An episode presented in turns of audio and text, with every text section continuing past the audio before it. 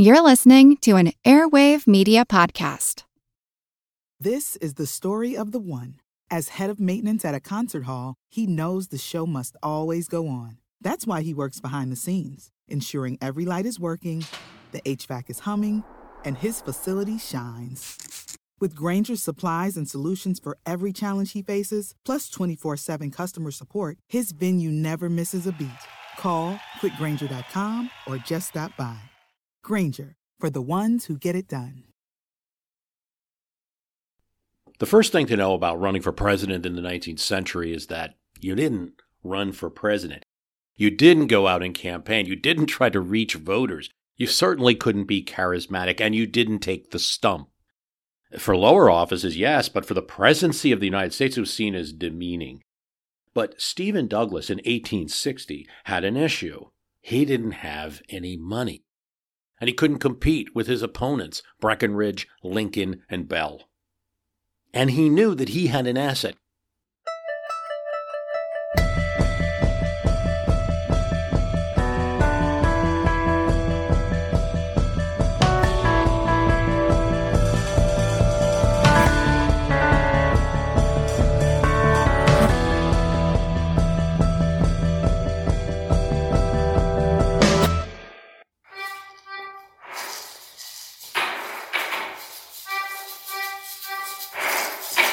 Think about we have the Patreon site. So the Patreon is simply the letters of my history can beat up your politics.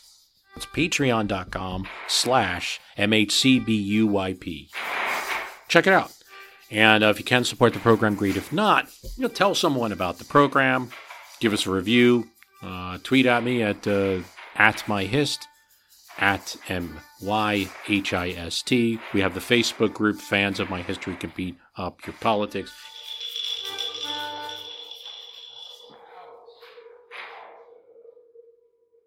And he knew that he had an asset. He was good on stage. He could whoop up the crowds, and then the money would follow. Douglas starts hearing things. New England, despite generally being Republican, is a little weak this year. If he could reach Democrats there, he could awaken them and start a real campaign. On July 14th, 1860, he heads out, but you just can't call it your presidential tour in these times. The papers start nosing around. So his campaign manager and financier, August Belmont, tells everyone the candidate is simply calling on his mother. His mother lived in upstate New York, in Clifton Springs. And then he just wanted to go see his brother in law's graduation, which was in Massachusetts at Harvard. Oh, and since he was in Massachusetts, he just stopped for a visit to see his father's grave in Vermont. And along the way, if an audience talked him into speaking, or as Belmont said, betrayed him into a speech, how could he refuse? Needless to say, it was not convincing, and 19th Century Inc demonstrated that the whole idea of not stumping was not simply candidates being demure, but enforced by culture and enforced by pushback. As one newspaper says, nobody was fooled by his contrivance. No other man in the Union would have the audacity to stump the country as a candidate for president, a Republican newspaper says. Seizing on Belmont's story that it was just Douglas going out to visit his mother all over New England, creative Republicans posted handbills that claimed to be looking for a boy lost. The missing child, a double hit on Douglas's shortness, has not yet reached his mother, who is very anxious about him. The boy, it says, in a final dig, is about five feet nothing. Noah Webster used a very similar device in 1795 to mock an up and comer in politics in his America Minerva newspaper. He wrote the newspaper before he came up with his famous dictionary. He warned of a certain little senator running about the streets, whispering things in people's ears, and making large entertainments. Why, it's outrageous, meeting those voters, talking to them, buying them food and drink. That's what Aaron Burr, senator from New York, seemed to be doing, traveling around New York on behalf of Aaron Burr. Burr didn't like the pretense he knew that his other opponents, they were running for governor too, but they weren't saying it. He didn't, like the delegating of others the political craft when he knew he was good at it himself and he wanted to get the information that one gets on the campaign trail talking to voters. For Noah Webster, this couldn't be allowed. This running about the streets squeezing hands. It could make a somebody out of Mr. Nobody. Burr wasn't quite Mr. Nobody. He's the son of a respected clergyman. He's grandson to Jonathan Edwards, the famous preacher. He comes from a real family background that's known. He was a smart lawyer who leaped into politics when there was a faction going on in New York between George Clinton and his group and Robert Livingston and his group and sort of fit very well without taking sides in that battle. And then each one maybe wanted to work with him. And lo and behold, he gets places.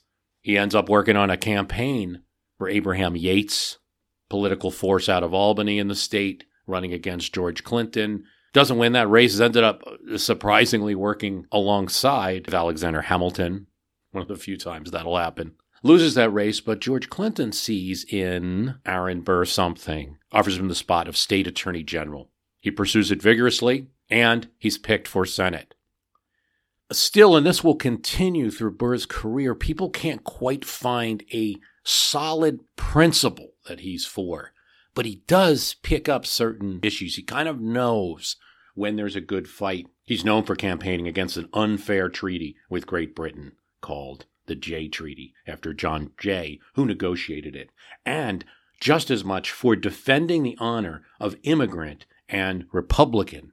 Okay, this would have been Jeffersonian Republican, small r Republican, Senator Albert Gallatin of Pennsylvania, who was elected to the Senate but then thrown out by the U.S. Senate because he was not born in the United States and not here long enough in their reckoning. He loses that battle, but in doing so gains the respect of Republicans. He loses that governor's race in New York to the author of that treaty, John Jay. He makes a commotion. He develops a reputation for his political prowess, but also for his intriguing. The Connecticut wits that write in various Federalist newspapers make up a poem about him. Democratiad. What mad ambition is in his bosom born. Nobody kind of knows what he's planning. So when during that governor's campaign, he takes off time to go to Virginia, which can't possibly help him win in a New York governor's race. Many eyebrows are raised. He spent one day at Monticello with Jefferson. Neither man wrote or spoke of what was said. There's an odd reference that might be telling from Jefferson to a neighbor that makes it clear he was only there for the day, like he didn't stay over.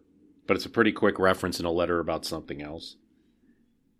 Federalists suspect that they were meeting to undermine the government, which, to Federalists, those supporters of the Washington administration, and at this time, 1795, meant trying to change the government at all, not having one of them lead it. Still, to the extent 1795 would have been an intriguing year. People were pretty certain within the capital of Philadelphia that Washington was not going to run for another term and that there would be a novel thing in America, an actual contested presidential race. There hadn't really been, certainly not in 1788 when everyone knew Washington was going to win and most people knew that John Adams would be the vice president. In 1792, there's a little bit of a contest. Republicans actually try to replace John Adams with a figure from the Revolutionary War in New York State, George Clinton, kind of New York State local hero, you know, governor of the state, popular there, though also not without political enemies, George Clinton. And they were not able to upset John Adams. Burr volunteers. Then he defers to George Clinton that Washington was not going to run again was something that was not a surprise to people like John Adams or Abigail Adams were writing letters about it, waiting for when the announcement was going to be made. Washington constant, constantly complained about the office. But in the rest of the country, it wasn't as well known. So the first campaign of 1796, you know, starts with a lot of quiet and secret intriguing, and then is very fast. It's often said that uh, Burr and Jefferson run for vice president and president in 1796 are the ticket of the quote Republican Party. But this is very early in the Republic and the party system, and so I think there's more complexity to that. Some truth to it, but more complexity.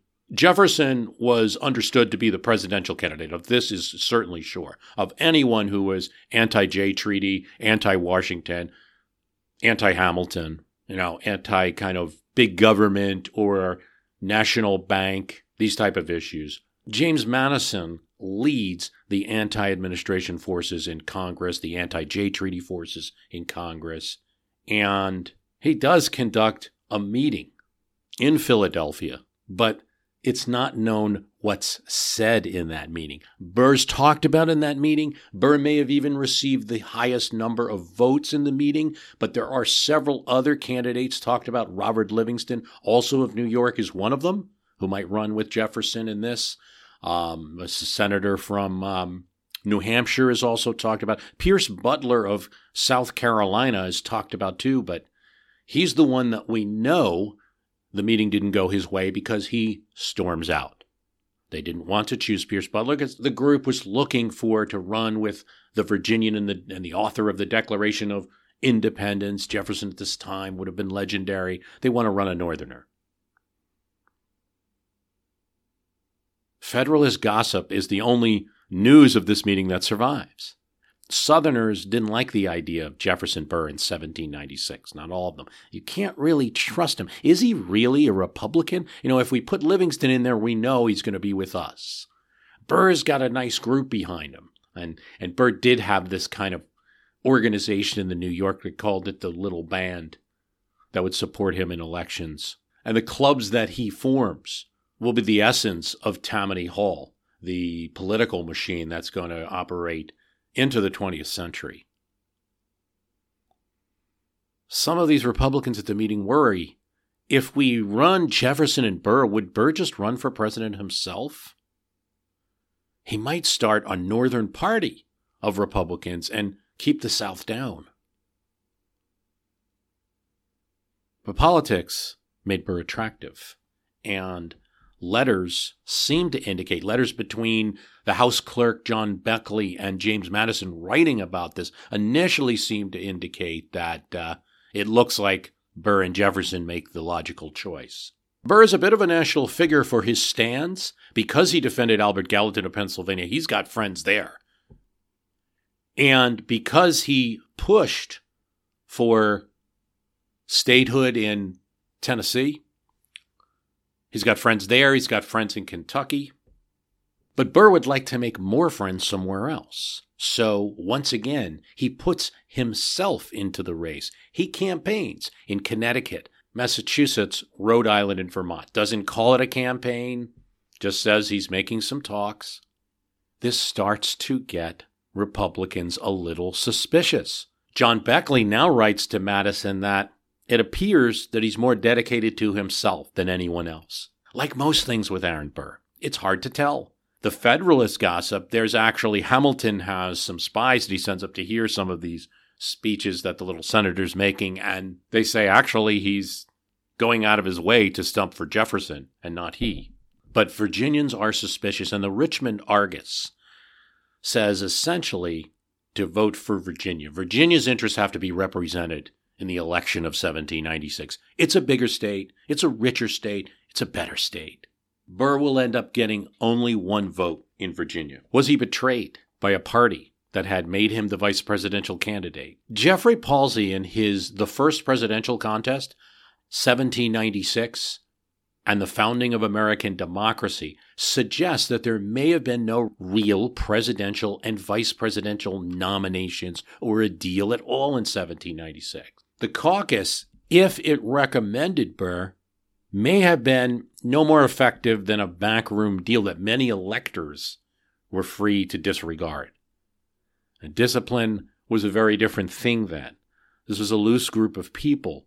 And for the Virginians, the interest of Virginia, that meant getting Jefferson elected president, was greater than anything else. As to Burr's 1795 visit to see Jefferson, Pasley writes Word was put out that no other politicians had been present during the visit. Burr had gotten the same Jefferson family dinner that hundreds of other travelers enjoyed. While the master of Monticello's capacity for secret transactions should never be underestimated, subsequent developments suggest that no clear cut deal was reached. It's kind of reflected in this 1796 voting. Adams wins, Jefferson comes in second. It's 71 electoral votes to 68. Pinckney, the choice of Hamilton, Hamilton had a secret plan to get Pinckney and not Adams in there. It doesn't work. He gets 58. Burr is fourth, fourth, with 30 votes to Jefferson's 68. So there's 38 Republican voters, right? If we were thinking parties that don't vote for him, electors, I should say. Burr got nothing for his travels through New England. He doesn't get a single vote there. His votes come from Pennsylvania, a few from Kentucky. He gets um, Adams gets the votes from New York, so he doesn't get anything from his home state. He gets one vote from Virginia, as we mentioned. The Virginians decide, you know, if we vote for Burr, there's a possi- who knows? You know there's a possibility that he gets more vote there's some deal with federalists and he becomes president and not jefferson. The best thing to do for jefferson is to throw away your second votes. I should remind listeners that this is the time during elections before the 12th amendment. So you don't pick president and vice president. The electors simply pick two people but already people were thinking about who they wanted to be president and vice president. That really happens with election one. It's just you really can't control the dynamics. So you do the best you can. And the way that they do it in Virginia is to vote first for Jefferson, then throw away the second vote by voting for Samuel Adams. Now, this has a double whammy because it both protects Jefferson, uh, make sure be from because Samuel Adams isn't going to get a near enough votes to even be a contender, and it's also a little ding to John Adams by voting for his cousin. Did Burr feel deceived? He doesn't say too much about 1796 that's recorded. So, for instance, he doesn't also say that some deal was reached or he was the official vice presidential candidate or things like that. Um, there's no letter like that. Four years later, he does mention that he had no confidence in Virginians. They cannot be trusted. He will get on a more organized ticket in 1800 and will get all the votes of Republican electors, which will which is part of another story that you know well. And here I'm trying to shed light on the more obscure one, So there's no reason to get into the election of 1800, but you do know that that'll lead to a stalemate between Burr and Jefferson because there was such excellent party discipline. Some of that comes from what happened here. Burr was criticized for taking the stump, but he also benefited from it. By the time you get to 1800, George Clinton's health is not that great. And as one a Republican elector said, Burr was the only man. His own efforts had put himself out there. Now let's go down to grassroots America where the people are hurting. And everybody's saying, why are we in this mess? First thing I'd like you to do, all of you, is look in the mirror. We're the owners of this country. When billionaire businessman Ross Perot, Texan offering a kind of uh, refreshing change for many Americans. We don't act like the owners. We act like white rabbits that get programmed by messages coming out of Washington. We own this place. You have to go back to like May and June of 1992. First of all, the economy's in recession. President Bush is not that popular.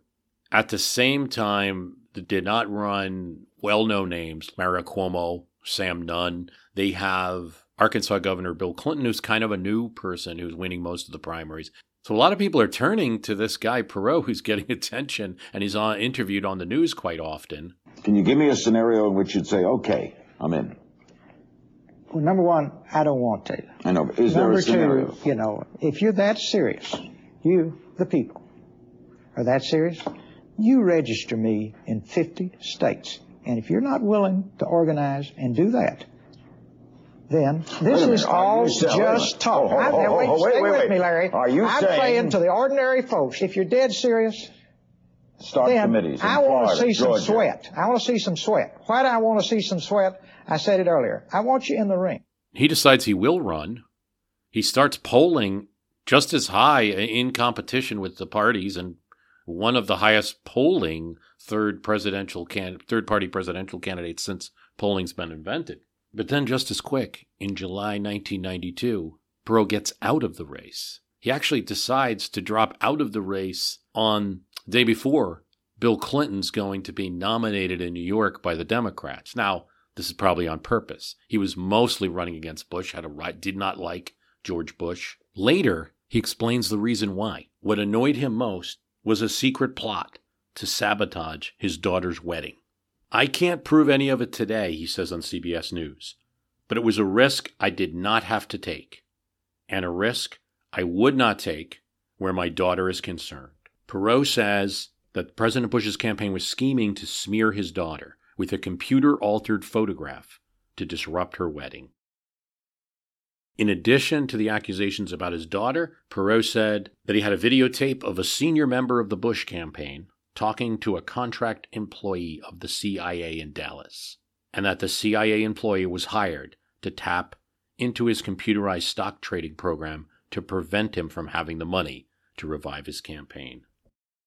Marlin Fitzwater, who was Bush's press secretary, says it's all nonsense, nothing to it. I don't know where he's getting it from. These are fantastic stories. Bush family answers through Prescott Bush Jr., Prescott Bush Jr., who says that Mr. Perot is a psychopath. After he withdraws from the race, Perot says that he's able he's scheduled to meet with President Bush, but that meeting's canceled because Perot's saying too much about these dirty tricks. Eventually he meets with James Baker, Bush chief of staff, campaign manager. Perot still tells papers uh, months later that neither George Bush nor Jim Baker ever comes back and says, You're crazy, we didn't do this. And I find that fascinating, Perot says. Years later, one of Perot's sources, he claims he has other sources, but one of Perot's sources was a man named Scott Barnes, who's a private investigator that sometimes would be used by Republicans, but also Perot knew, said it was a lie that he told Perot. Barnes said he and a former producer from the British Broadcasting Corporation, David Taylor, convinced Perot that his phones were being tapped and that Republicans had photo of one of his photos of one of his daughters in a compromising position and intended to disrupt her wedding. Barnes, who did occasional work for Perot, said he and Taylor thought a Dirty Tricks campaign linked to the GOP would cause George Bush to lose his presidency. But the plan backfired because Perot was drawn in, not realizing the whole thing was a conspiracy and a hoax. Although Perot and Barnes never met, they had spoken on the phone since the mid 1980s about their mutual obsession with American POWs and MIAs from Vietnam. Perot had become convinced that Washington had abandoned American POWs in the service of some CIA conspiracy. A former associate interviewed by Newsweek hypothesized that Barnes may have invented the story about a doctored photo in order to be a player in the election. If so, incredibly, it worked. Barnes claimed that he got calls from Jim Oberwetter, Texas chairman of Bush Quayle, that Oberwetter began asking leading questions about Perot, including about the daughter. For his part, the chairman of the Texas Bush Quayle campaign says that it was Barnes that contacted him, kept claiming that he had damaging information about Perot. So he's kind of like working on both sides. In one case, Oberwetter says that he hung up on on Barnes. You know, Barnes's history goes way back. In, in 1983, Soldier of Fortune called Barnes its favorite flake. When Hiram Johnson was suggested for the vice presidency in 1920 to run with Warren Harding, this is before the convention picked Coolidge. He didn't want any part of it. He doesn't even want to take the phone call, but he does. And a reporter's in the room. Hello? Hello? Johnson speaking. No. No. No. No. No. Not in a million years. No, I tell you. Oh, yes. No, sirree. For the last time. No. No.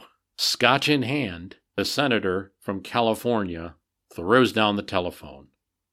Jimmy Montage, a friend in the room, says, Okay, Hiram, um, I heard everything you said, all of those no's, but what about the yes in the middle? That was when the gentleman asked me if I was sure of what I was saying. Johnson replied. It was true that most 19th century candidates were supposed to show disinterest in the presidency when they were getting nominated, but with Horatio Seymour, it was taken to a new limit. He really did not want the presidency, nor even his party's nomination for it. But in the 1868 Democratic Convention, held fittingly at Tammany Hall, Tammany Hall in New York City. There was an issue. George Pendleton, who had turned off Union soldiers in 1864 as the Peace Democrat, he was leading. He was charismatic. A lot of Democrats liked him, but enough didn't to withhold a majority from him. Andrew Johnson, the current president, was a possibility. But not all Democrats trust him. He had run with Lincoln on the Union ticket and attacked Democrats in Tennessee. Samuel Chase, Supreme Court Justice, Chief, he was a possibility too, but he was a former Republican again and attacked Democrats. Senator Thomas A. Hendricks of Indiana was a possibility, but no one could get the 212 needed for 15 ballots. And Winfield Scott's even, uh, Hancock, Union General, is thrown in. He gets past Pendleton and takes Pendleton out, but he doesn't get the 212 to win. So on the fourth ballot, something, you know, notable happens, but not significant yet. The chair of the convention, Horatio Seymour himself, who's sitting there in the middle of the convention at the desk, gets nine votes. Well, the chairman makes a note into the record. The last vote contained votes for me. I must not be nominated by this convention. I declined on the outset. I cannot allow my name to be mentioned against my protest. So the party keeps voting. They get to 25 ballots, and then the state of Ohio gives all its votes. These are the Pendleton votes, where the Pendleton campaign has collapsed. All its votes to Horatio Seymour. It figures New York, as home state, will also. That'll start momentum, and that'll at least wrap up the convention with a candidate everyone likes. Clement Vallandigham says, In times of great public exigency and calamity, all must sacrifice. There are cheers as he says, Ohio cannot, will not accept the chairman's declaration. In other words, you're running for president whether you want it or not. Seymour gets up again. I have no terms, he says, with which to express my gratitude for all of the good words said about me, he says, I'd give my life for my country. And I identify that life with the Democratic Party. Then someone screams at him, Then take the nomination. I do not stand here as a man proud of his opinions or obstinate in his purposes, but it is a question of my duty and honor, and I must stand in my opinions against the world. There are cheers for him. Then he says, when I said I could not be a candidate, I meant it. He goes on, Thank God there is a state of Ohio, and this and that, but essentially he refuses again. The convention goes on for a few ballots, but does not accept his declination, and despite his own wishes, Horatio Seymour is the Democratic candidate. It was unanimous. A robust election occurred, focused mostly on the issue of Reconstruction how the Southern states would be treated. Republicans hinted that Horatio Seymour might be insane. His father had committed suicide. Meanwhile, the Seymour ticket appeals to racial solidarity, to white men. The Seymour Blair ticket wins New York, New Jersey, Delaware, Kentucky, Oregon, Maryland, but not enough to beat Ulysses S. Grant and his strength in all the other states. Grant wins 214 to 80 electoral votes. But considering Grant was a war hero, we're coming right off the Civil War, and most of the votes are in Union states or Union controlled states, this is a concerning election for Republicans. Seymour gets 48% of the Connecticut votes. Same with Pennsylvania and Indiana. He's real close there. 49% of California's votes. And the ticket wins Georgia. 1868 becomes both the Reconstruction era election and the beginning of the end for Reconstruction, partially because of this result. A lot of Republicans in the North are seeing the writing on the wall. They're not going to be able to maintain this Reconstruction policy and keep winning elections. Nonetheless, a win is a win is a win, and Grant's campaign put out these campaign cards that look like it was a business card they were handing out. Grant and Colfax, Tanners, Washington, D.C., and it read, respectfully inform the people of the United States they will be engaged in tanning old Democratic hides until the third day of November. But it goes on. The senior member of this firm, having experience in this business, tanning Democratic hides, thinks that with the help of his partner, Colfax, all work will be done in a satisfactory manner. References? See Robert E. Lee, Horatio Seymour loses this election that he didn't want to run in, and it's good for humanity because right after, the 15th Amendment guarantees the right to vote regardless of race. Seymour keeps saying no to offices. He wasn't kidding. He turns down a run for Senate and governor, and he stays an elder statesman. He'll live for 20 more years. You can't say that about Grant's next opponent, Horace Greeley. For all the talk in recent years about age in the presidency, Greeley is the only major presidential candidate not to make it to the Electoral College to even receive his votes. It starts out well.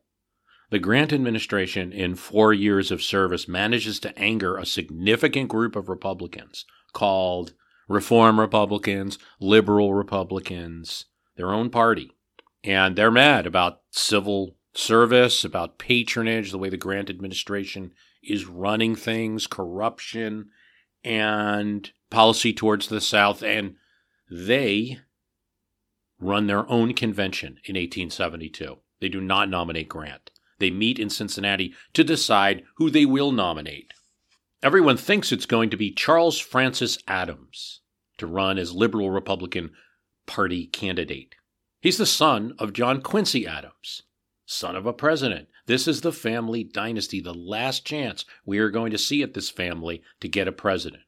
He was minister to England and minister to Great Britain during the Lincoln administration. Charles Francis Adams had a significant role in keeping the United States and England out of war and keeping England out of the Civil War, and then negotiated the Alabama claims with Great Britain.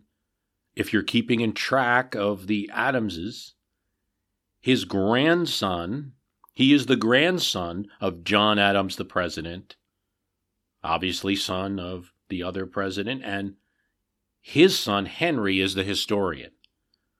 So Adams is a candidate. So is Governor Gratz Brown of Missouri, who has been disappointed with the Republican Party. Lincoln, no longer alive at this point, of course, has a couple of his friends running Illinois Judge David Davis and Lyman Trumbull. Both were Lincoln friends. But a few people start talking about another candidate. Perhaps we could run the editor, Horace Greeley, of the New York Tribune. See, Greeley would be considered a megastar in 1872. Everyone's going to know his name. His pen is read by so many. Whitelaw Reid, another editor at the Tribune, will run his convention effort. And it gets a little wild for this new party in Cincinnati. The first thing that happens is Lyman Trumbull drops out. And then Governor Gratz makes a deal with Whitelaw Reid. I'll drop out and favor your man Greeley if you run me as vice president. And soon Greeley overtakes Charles Francis Adams. Greeley's in the lead and eventually wins. Everyone's surprised by this. No one expected Horace Greeley to get a presidential nomination. Um, some liberal Republicans are mad. They are free traders, low tariff people, and Greeley's a high tariff protectionist. Greeley's also a little weird. He's a vegetarian. He has thousands of printed statements that can be used against him. When a strange results happens at a party convention like this, you could some might say like, "Oh, they were all drunk." But actually the opposite criticism is leveled at the liberal Republican Party in Cincinnati. This is an egghead choice, as we might say now. It's more they say then the problem with this convention there were more brains than whiskey. But there is another side to this. I'm always kind of going against the, the textbook a bit or trying to enliven the textbook history a bit and reminding people that hindsight is 2020. So if you go back at this time, you have to remember Greeley's not a name that you're going to have to tell people who he is. He's the most read editor in the land. His name is just up there, and you are running against a superstar of the time Ulysses S. Grant, the hero general. So who do you run against him? Your megastar. So that's one thing. I mean, Rutherford B. Hayes is looking at this election. He's not president elect. That's going to happen later. He's governor of Ohio, and he's looking at it and saying, Greeley could win this. And what happens next adds even more fuel to that fire. It's something that will never happen again. The Democrats meet in Baltimore. They bang a gavel and then merely decide okay, we will not field candidates. We're not going to go into a three way scrum and get beaten. We could do that and just raise the party banner, but we don't have anybody and we're not going to. So the Democrats simply nominate Horace Greeley and Gratz Brown in one of the fastest, the fastest Democratic Party convention ever held. They just accept the liberal Republican ticket. A few Democrats are mad about this. Greeley had fought Democrats all his life. Here's another thing that's amazing about Horace Greeley as a candidate for president in 1872. He does something new. He calls for reunification of the country, for the North and South to get together. Now, this is an issue that you really have to contextualize in this time. He wants complete amnesty for anyone who had a rifle in that war, that they can vote, that Confederate soldiers or officers can run for federal office. But this is mixed with something else, which makes Greeley highly interesting. Greeley is also an advocate on record for equal rights for everyone, regardless of race. And he does something else. He will make no apologies about it. He will hit the spump, the stump. He is a speaker. He is an editor. His opinions are known. He's always voiced his opinions. He's not going to be silent now. That would be foolish the campaign will go forth and there will be campaign songs like The Man in the White Hat to Save Us and The Friend of Freedom, Horace Greeley. He's mostly going to get support in the South, though some Democrats are upset. It's like worshiping Mohammed instead of God, one Democratic writer says. A choice of hemlock and strychnine, says another. A man with too many ideas against a man with none. Things do start to go bad, though for Greeley and his running mate, especially. Gratz Brown turns out to be an embarrassment. He shows up at the New York Liberal Republican Club to make his big speech as vice presidential candidate. Most haven't seen this man because he's been a Western governor. He shows up drunk and continues with his speech. Then, at Yale University, he throws up. Must have been something I ate, etc. Not only that, one of Greeley's big issues is that he'll give the votes to Confederates and will offer amnesty to them in order to try to unify the country after war. Congress does this with a few exceptions in the summer to deprive Greeley of this issue. Greeley does pick up an issue when the Credit Mobilier scandal is discovered, with congressmen having been bought on the floor of the House, and most of them are allied with Grant. This doesn't look good. But then it's found that in Greeley's history, he has purchased railroad stock and then promoted the railroad in his newspaper that he purchased stock of. Plus, he's attacked for accepting Democratic support. A Harper's cartoon showed him shaking hands with John Wilkes Booth over Lincoln's grave, ignoring that Greeley had always supported equal rights for all races. And while he wasn't always a Lincoln supporter, or supporter of how he prosecuted the war, like many people in the North. He had supported him against McClellan in 1864. Something else happens. Greeley's wife dies during the campaign. She had been ill, and not only is Greeley forced to stop campaigning and loses that one magic weapon he has that he's a candidate who can hit the stump and speak to audiences, perhaps personally affect the result. He's broken. He's also exhausted, and Grant's campaign is too well organized. He loses that election badly. We have been beaten badly, he says. Greeley was exhausted, stressed. Even his own newspaper is being taken away from him as Whitelaw Reid becomes the key editor. He dies before the Electoral College is able to meet in December. His death is greatly mourned in America. Grant, of course, is at his funeral. Everyone mourns him and his electoral votes are given to other candidates, some to Gratz Brown. Uh, those that came from the South are given to Thomas Hendricks of Indiana. But at least Greeley knew that he was running a campaign for president with Rufus King, Federalist in quotes, candidate in quotes, from New York, and possibly the last Federalist candidate in 1816, We don't know. There may or may not have been a campaign. There also may or may not have been a summer. 1816 is a really weird year around the world. Europe had only cold weather, even in the summer. Thomas Jefferson and others in America note about the horrible summer here. There's really no hot weather in July and August. It's worse in Europe. It's ruining farm crops. Not as bad with that in America, but ruins them there. It might be, scientists now think, a volcano eruption that happens in Indonesia that created the conditions around world, but it wasn't well known then. For the Federalist Party, they had their own disaster their political volcano, the Hartford Convention during the War of 1812, where people met in Connecticut, associated with the Federalists, and seemed to be against the American cause. Never looked good. Seemed to threaten disunion, working with Britain, even though they weren't.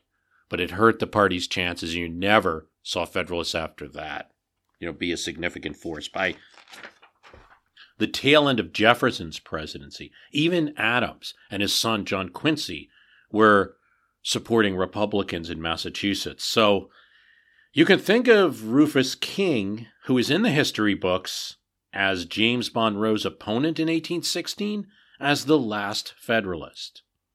I mean, he says, you know, I am a Federalist in the sense of Hamilton and in the sense James Madison once was, and I always will be. Yeah, King never gives up the fight of this old aging party. When 1816 comes around, Madison is president, and the Congressional Caucus picks James Monroe. There are some groans. Another Virginian? Imagine four presidents in a row from California, right? Separated perhaps by one from New York. How would Americans like that? This is a very long time. Um, 28 years of having presidents at all, and most of them are from Virginia. Virginia, Massachusetts, Virginia, Virginia, Virginia. 28 years. But Monroe was Secretary of State and Secretary of War in Madison's administration. Gets some credit for the defense of, of Baltimore during the War of 1812, um, for an organized retreat that may have helped save the president's life in the War of 1812. So he was going to win. For the Federalists, Connecticut newspapers would say that we should be willing to concede national offices and just focus on local ones. And this is where Rufus King comes in. He's very popular. He's a senator from New York. He does run for governor of New York. But this King does reluctantly.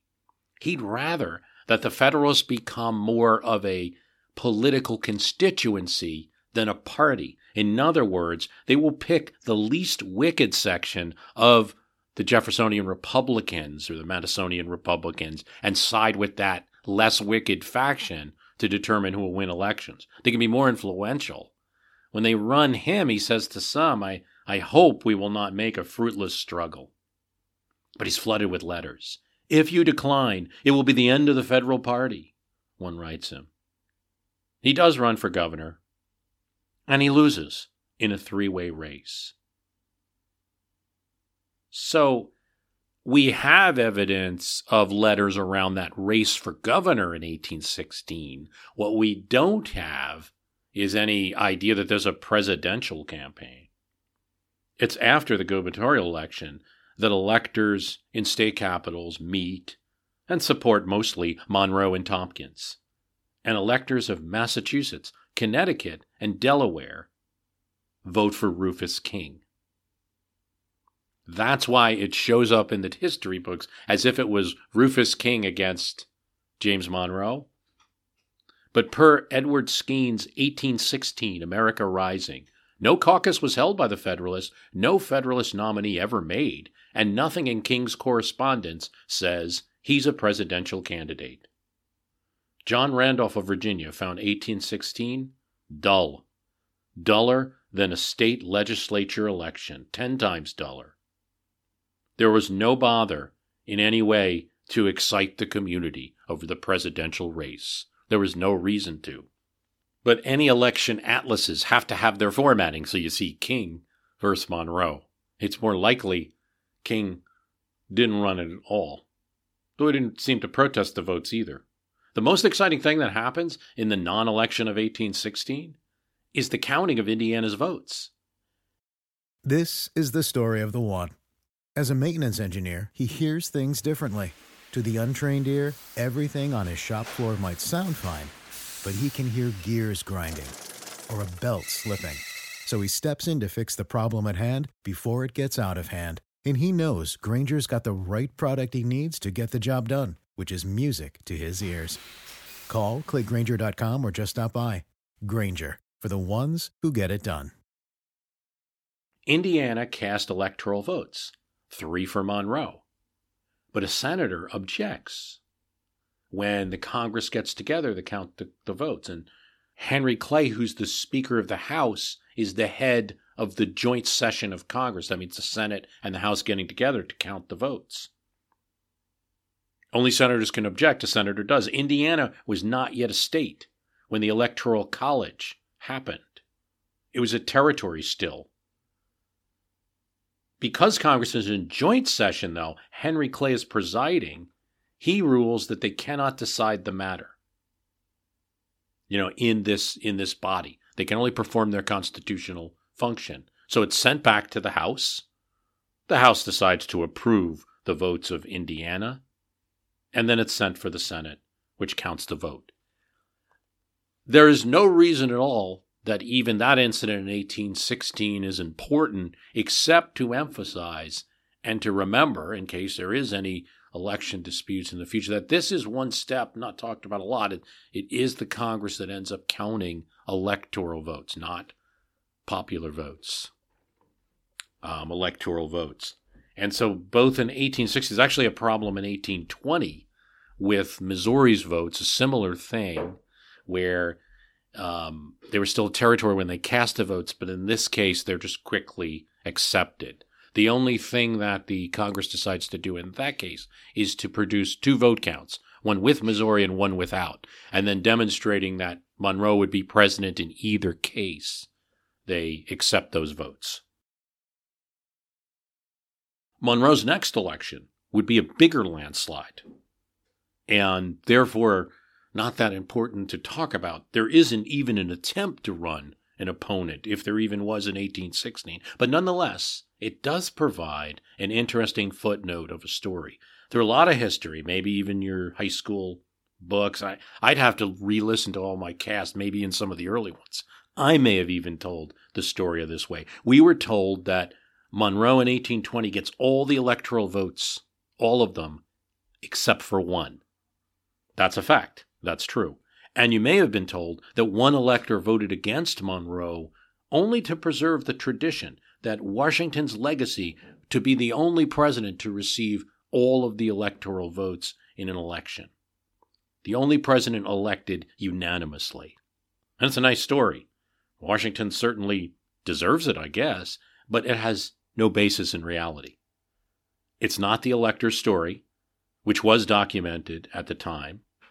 It's later history books riffing off each other and telling the same incorrect story, starting in the 1880s, after one person speculates that that's the reason the elector voted against Monroe.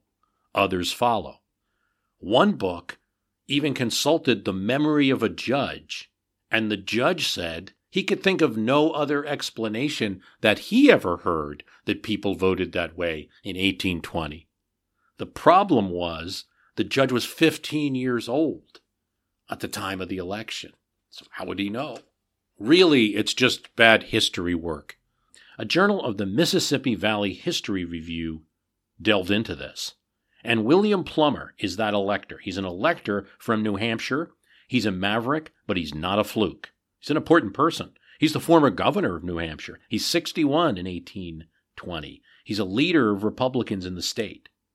He was not asked to be an elector and not consulted on how he was vo- he would vote. He was automatically added to the group of electors in, that would meet in Concord, the state capital, in December 1820 because of his stature as a former governor. Having not been consulted, the Monroe supporters in New Hampshire assume everyone, of course, meeting in Concord, is going to vote for the Republican ticket. The only one, the Concord Patriot, had said, Of course, all will vote for Monroe and Tompkins. And it goes further.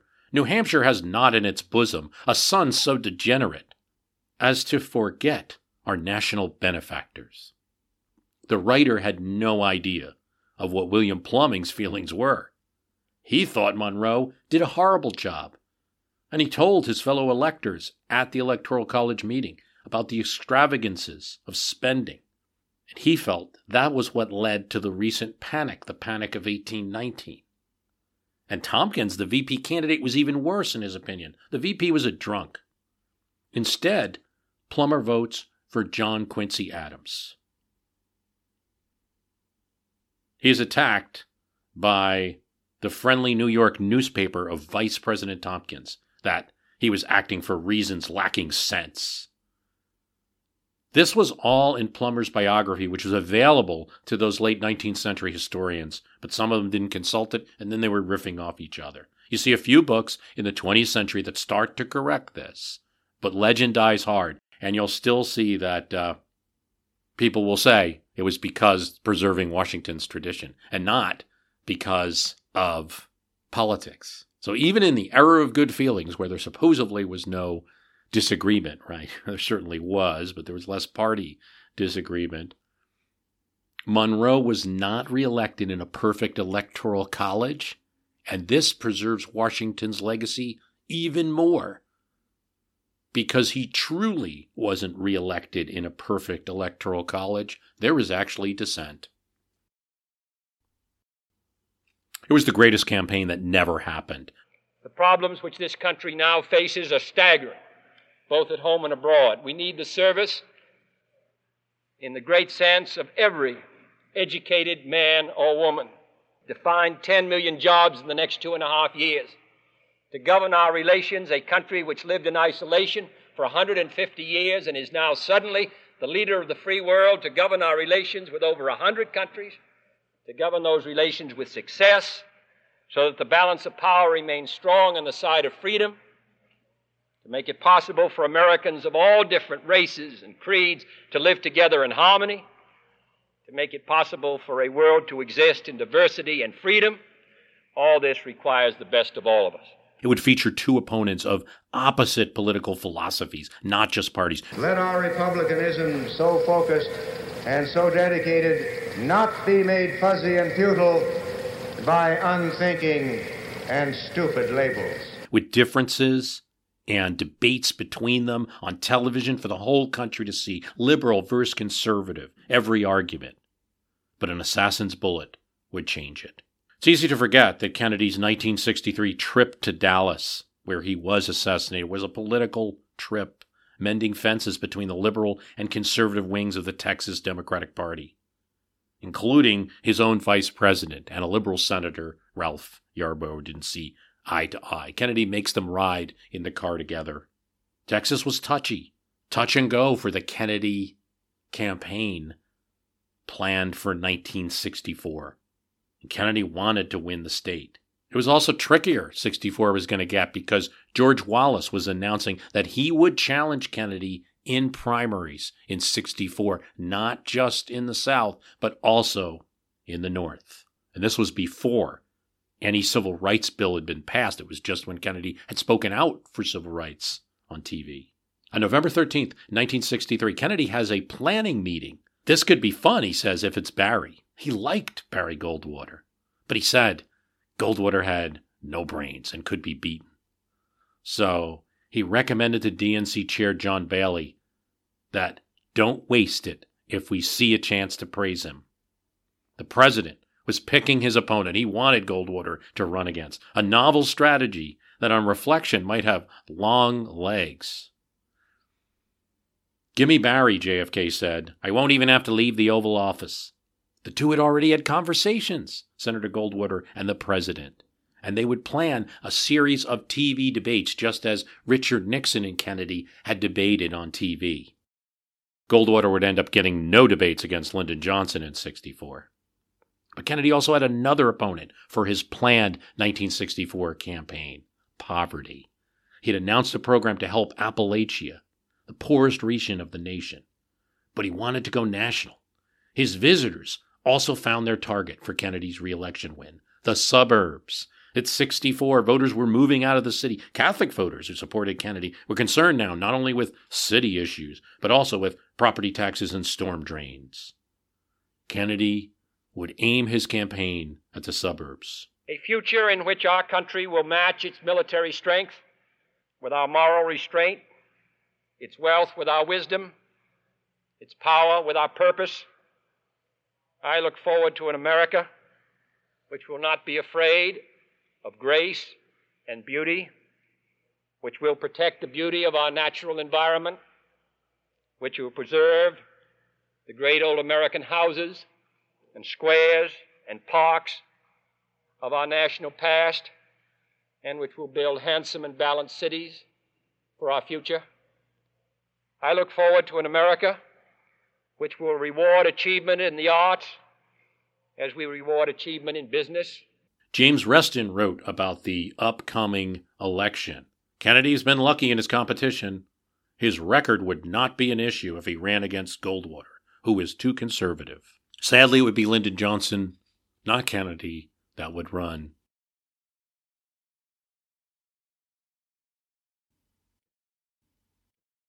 For Abraham Lincoln, his honest thoughts were that he was in trouble when he was up for reelection. I mean, no polls were taken then. 1864 was a bitter year, country in the middle of a civil war.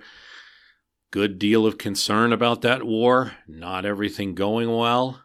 Abraham Dittenhoefer was a young man then who had moved from the South to the North and rejected slavery. He wrote in his memoir in 1916 about helping out the, the election of Lincoln. The renomination of Lincoln was not accomplished with ease, but if Mr. Lincoln's doubts about his renomination had been serious, his fear of defeat at the polls had developed into a veritable mental panic. Lincoln writes a note before the Democrats have their convention, where it's likely that they're going to nominate his former general. Lincoln has his secretary John Nicolay show a note that he's written to every cabinet member and get every cabinet member to read it and sign the back of it. And the note says, This morning, as for some days, it seems improbable that the administration will be reelected.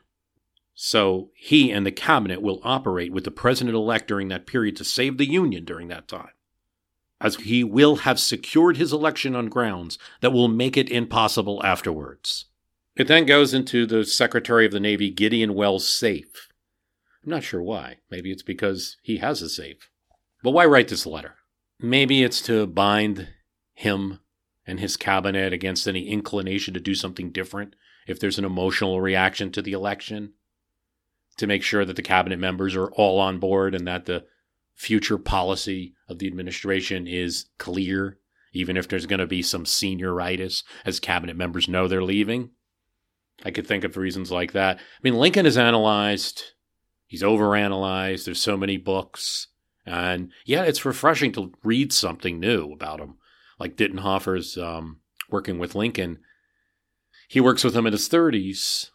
I read into Lincoln's modern celebrated melancholy. I also read into this a dig at his opponents because if you notice, he's not just saying I'm going to lose the election, though he thinks that's true. He's also saying I'm going to lose my election because this guy's going to run in a way that's just giving up to the other side that we're at war against. A little bit of a dig there, too. Here's what Dittenhoefer says in the in, in the interval between the Republican convention of June and the gathering of Democrats in August, the progress of federal arms had not reached expectations. Grant had not taken Richmond. Sherman had not administered a decisive blow to General Johnston. But Dittenhoff said the Democrats also blunder too after Lincoln writes this letter when they meet in Chicago. They call the war a failure and they call for an immediate cessation of hostilities. This, and the party picks Congressman George Pendleton of Ohio, a noted copperhead, like a Democrat who is sympathetic at least towards the Confederate cause and wants to end the war. They pick him as his vice presidential candidate. They do nominate George McClellan. Lincoln feared that choice he knew that McClellan would be a strong political pick. Despite everything we hear about McClellan now, you got to remember, we're just hearing the bad things because so many books have been written about the Civil War and we celebrate Grant. But Grant is still a new figure, if a popular figure at this time.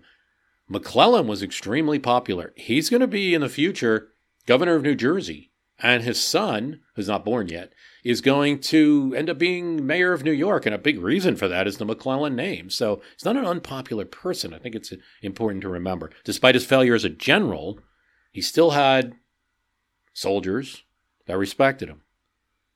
And indeed, McClellan takes an interesting action that you have to look at as, as probably the high point for the opposition to Lincoln in the 1864 election.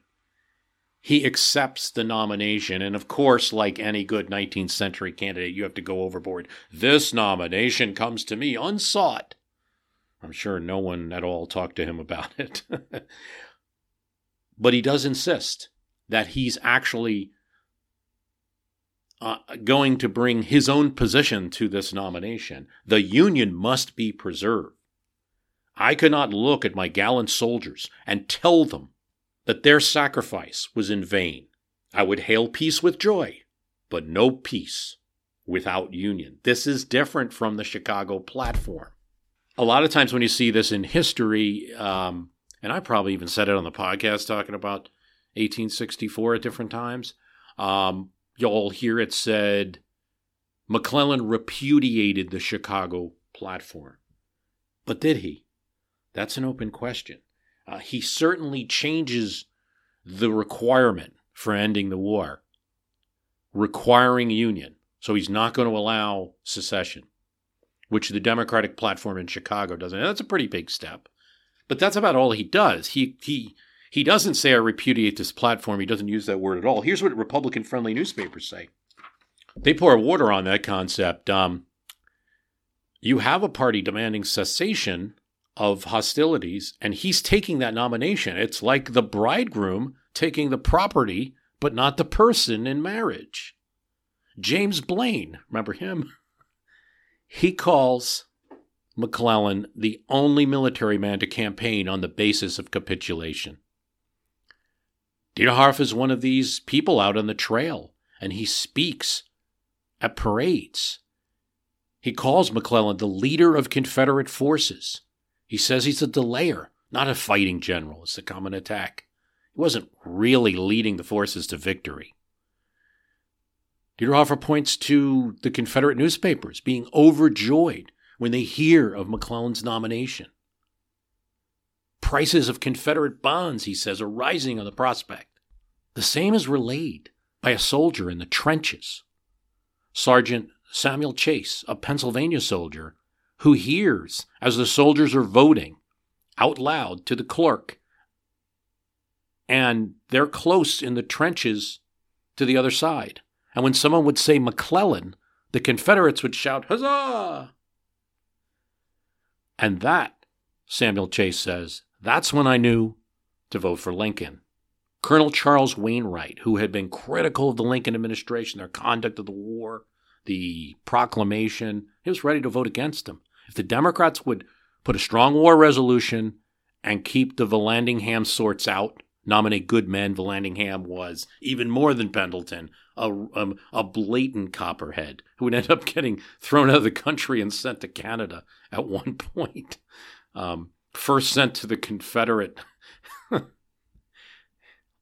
he's so rabid a copperhead in speaking out for uh, with sympathy for the Confederates and the and the cause and against the Union war effort that Lincoln actually has him turned over to Confederate lines. Except Confederates don't really want him either, and he doesn't really want to be there. He does end up going to Richmond, but ends up in Canada and then eventually back to Ohio. But when he hears, um, when this soldier Wainwright hears about the Chicago platform, he knows they haven't done that. They haven't ridden the Vallandigham sorts out of their party. I cannot chew that platform. I cannot vote for a man that says the South cannot be conquered. After enduring privation and difficulties that none but the soldier can imagine, I cannot swallow it. These are just a few examples from the story of the 1864 election, which is partially a story of civilians voting, of course, that's the larger vote, and then a story of soldiers voting. Lincoln gets a majority, even a supermajority of the soldier vote. At least, you know, that's the way it's told. It's told sometimes 80% or 70 or so percent of the soldier vote he gets in his reelection. And it's true to an extent. The collected, recorded votes that we know, um, 155,000 some odd soldiers vote, and McClellan, to estimates, gets only 34,000 of them. However, uh, historian Ian Toll looked into this soldier voting more and just want to look at some of his points. Let's say there's soldiers who didn't vote at all. All right. It's not all this overwhelming mandate. There's soldiers who voted for McClellan, not many, as we see. There's soldiers who vote for local tickets only, that don't vote for either man for president. James O'Neill of the 4th Delaware, for example, is one of these. Lincoln wanted to prolong war to abolish slavery. McClellan was totally opposed to the interest of the soldier.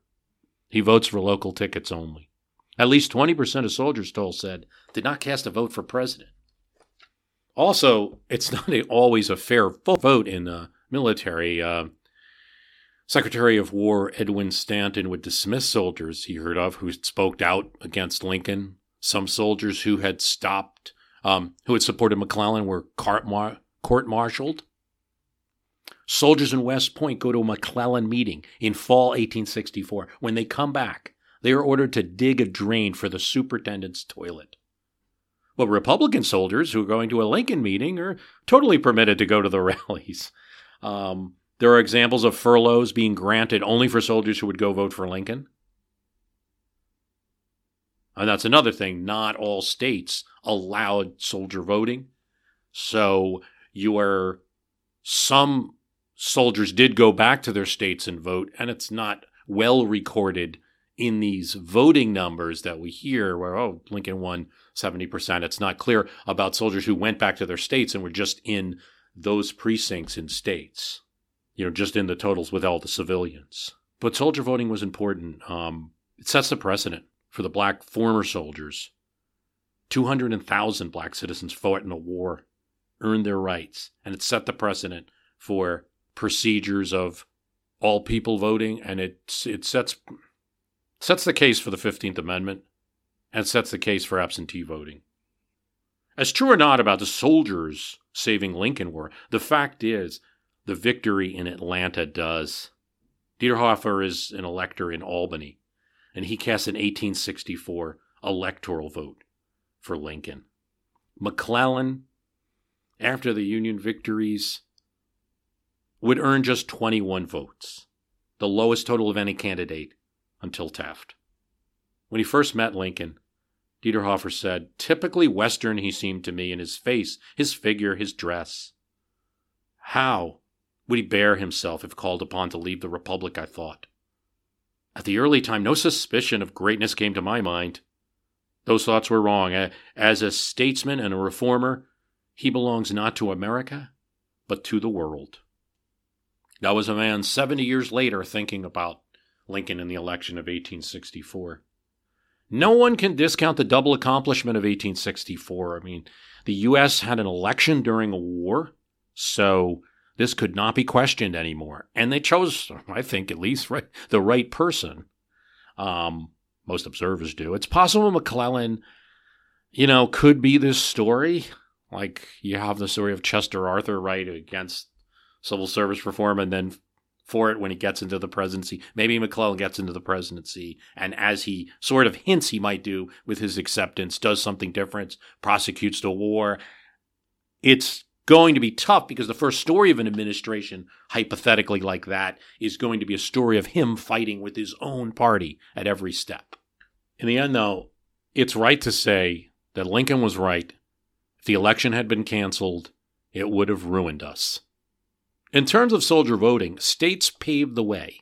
Ohio in 1864 allowed Ohioans in faraway Atlanta to vote in their camps there dropping ballots into boxes, and having the vote go to proxy votes that could be mailed to the state.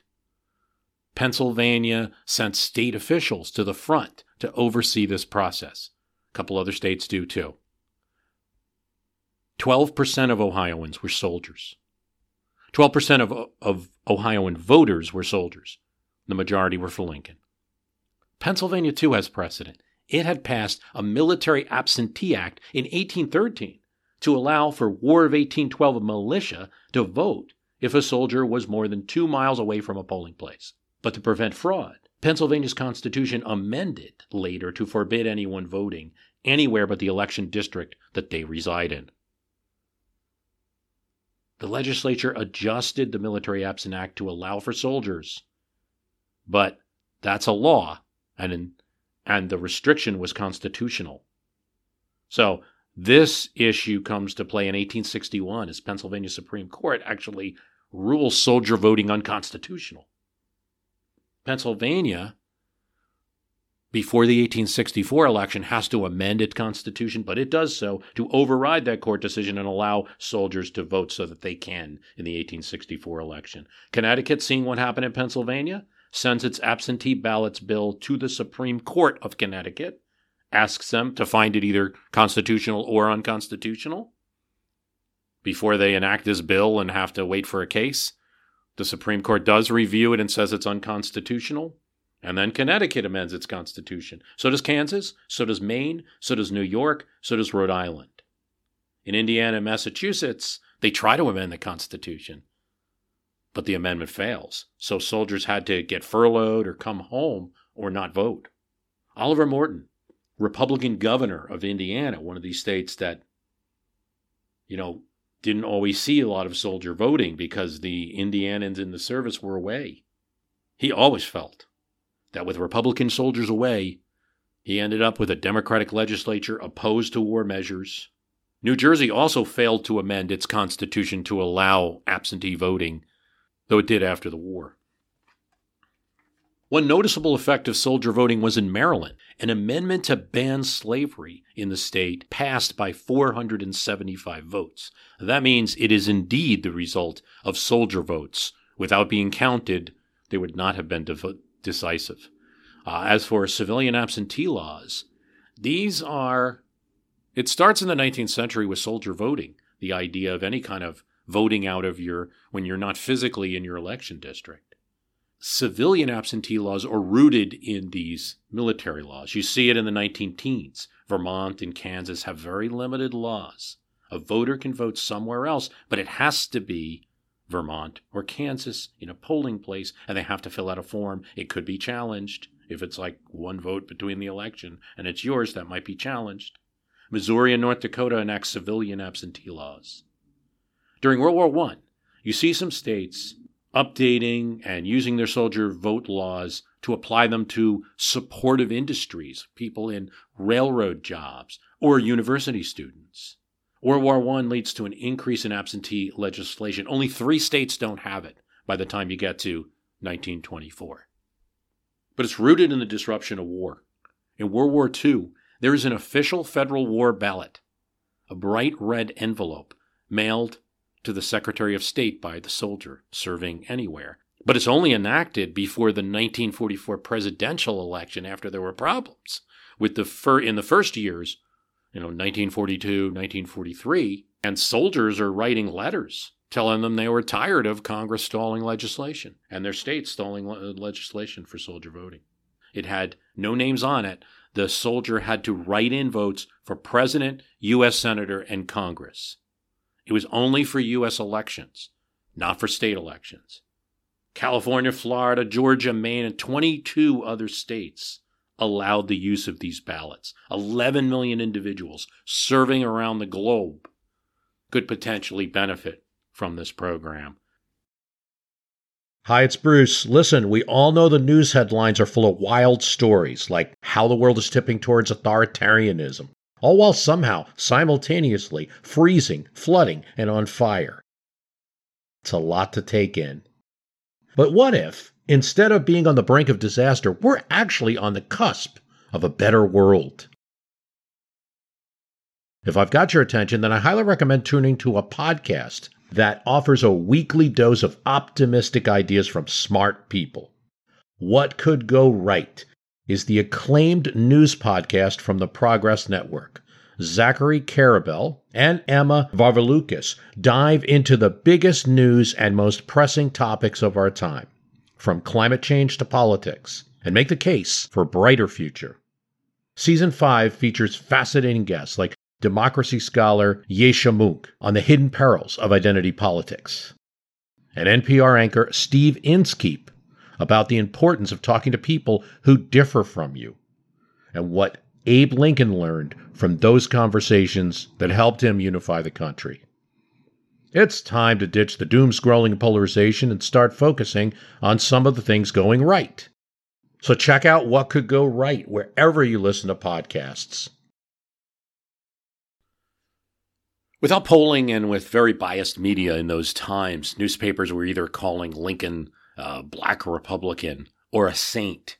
You couldn't quite tell what was going on, where the races were turning. And 128 years later, candidate would find himself the netherworld of an attack caused by his opponents. And the attack was he was crazy. Maybe he made a visit to a psychiatrist, a neighbor of his wife's sister. The candidate is Michael Dukakis. His wife, Kitty Dukakis, had that psychiatrist friend. The Boston Globe reported that Dukakis didn't release his medical records. And then Dukakis refuses to when asked. The campaign in 1988 just releases like a quick letter about Dukakis' health. No major problems. Here's how the Washington Post describes what happens next with this little bit of fact stretched out. What happened next was a phenomenon peculiar to the insider's political community obsession with a question that's unknown to the rest of America. And there's this talk among the campaigns and among the reporters that follow the campaigns, the gaggle, that the Detroit News is about to release a Dukakis story. It's gonna release it. And of course, the person behind that is Lee Atwater. He even says within the Bush campaign and to some reporters, he's about 20% sure this Detroit news story is going to be true. And it's enough to kind of get the whispering going. And it's this weird mixture of if you try to challenge Lee Atwater on it, well, he didn't really say it publicly, he just kind of whispered it. He also said it's probably not true. And also, he's citing the Detroit News as the source. So giving it this little like air of credibility when really it's just coming from him. Then you get to the White House press conference, and no one's quite sure what happened here with this one. But a reporter asks Reagan, and maybe Reagan was viewing the newspapers, or maybe Reagan had heard some of this talk in the White House. You know, he's not. Reagan is involved with the 1988 campaign, but Bush does have a separate operation for his campaign. President Reagan, asked by a reporter, probably upset that Mike Dukakis had attacked him and his administration, says that, well, Dukakis is an invalid. The reporters are shocked. I mean, there's no basis for this whatsoever. Um, he ends up, Reagan, having to sort of apologize. He doesn't really apologize. He says it was a joke.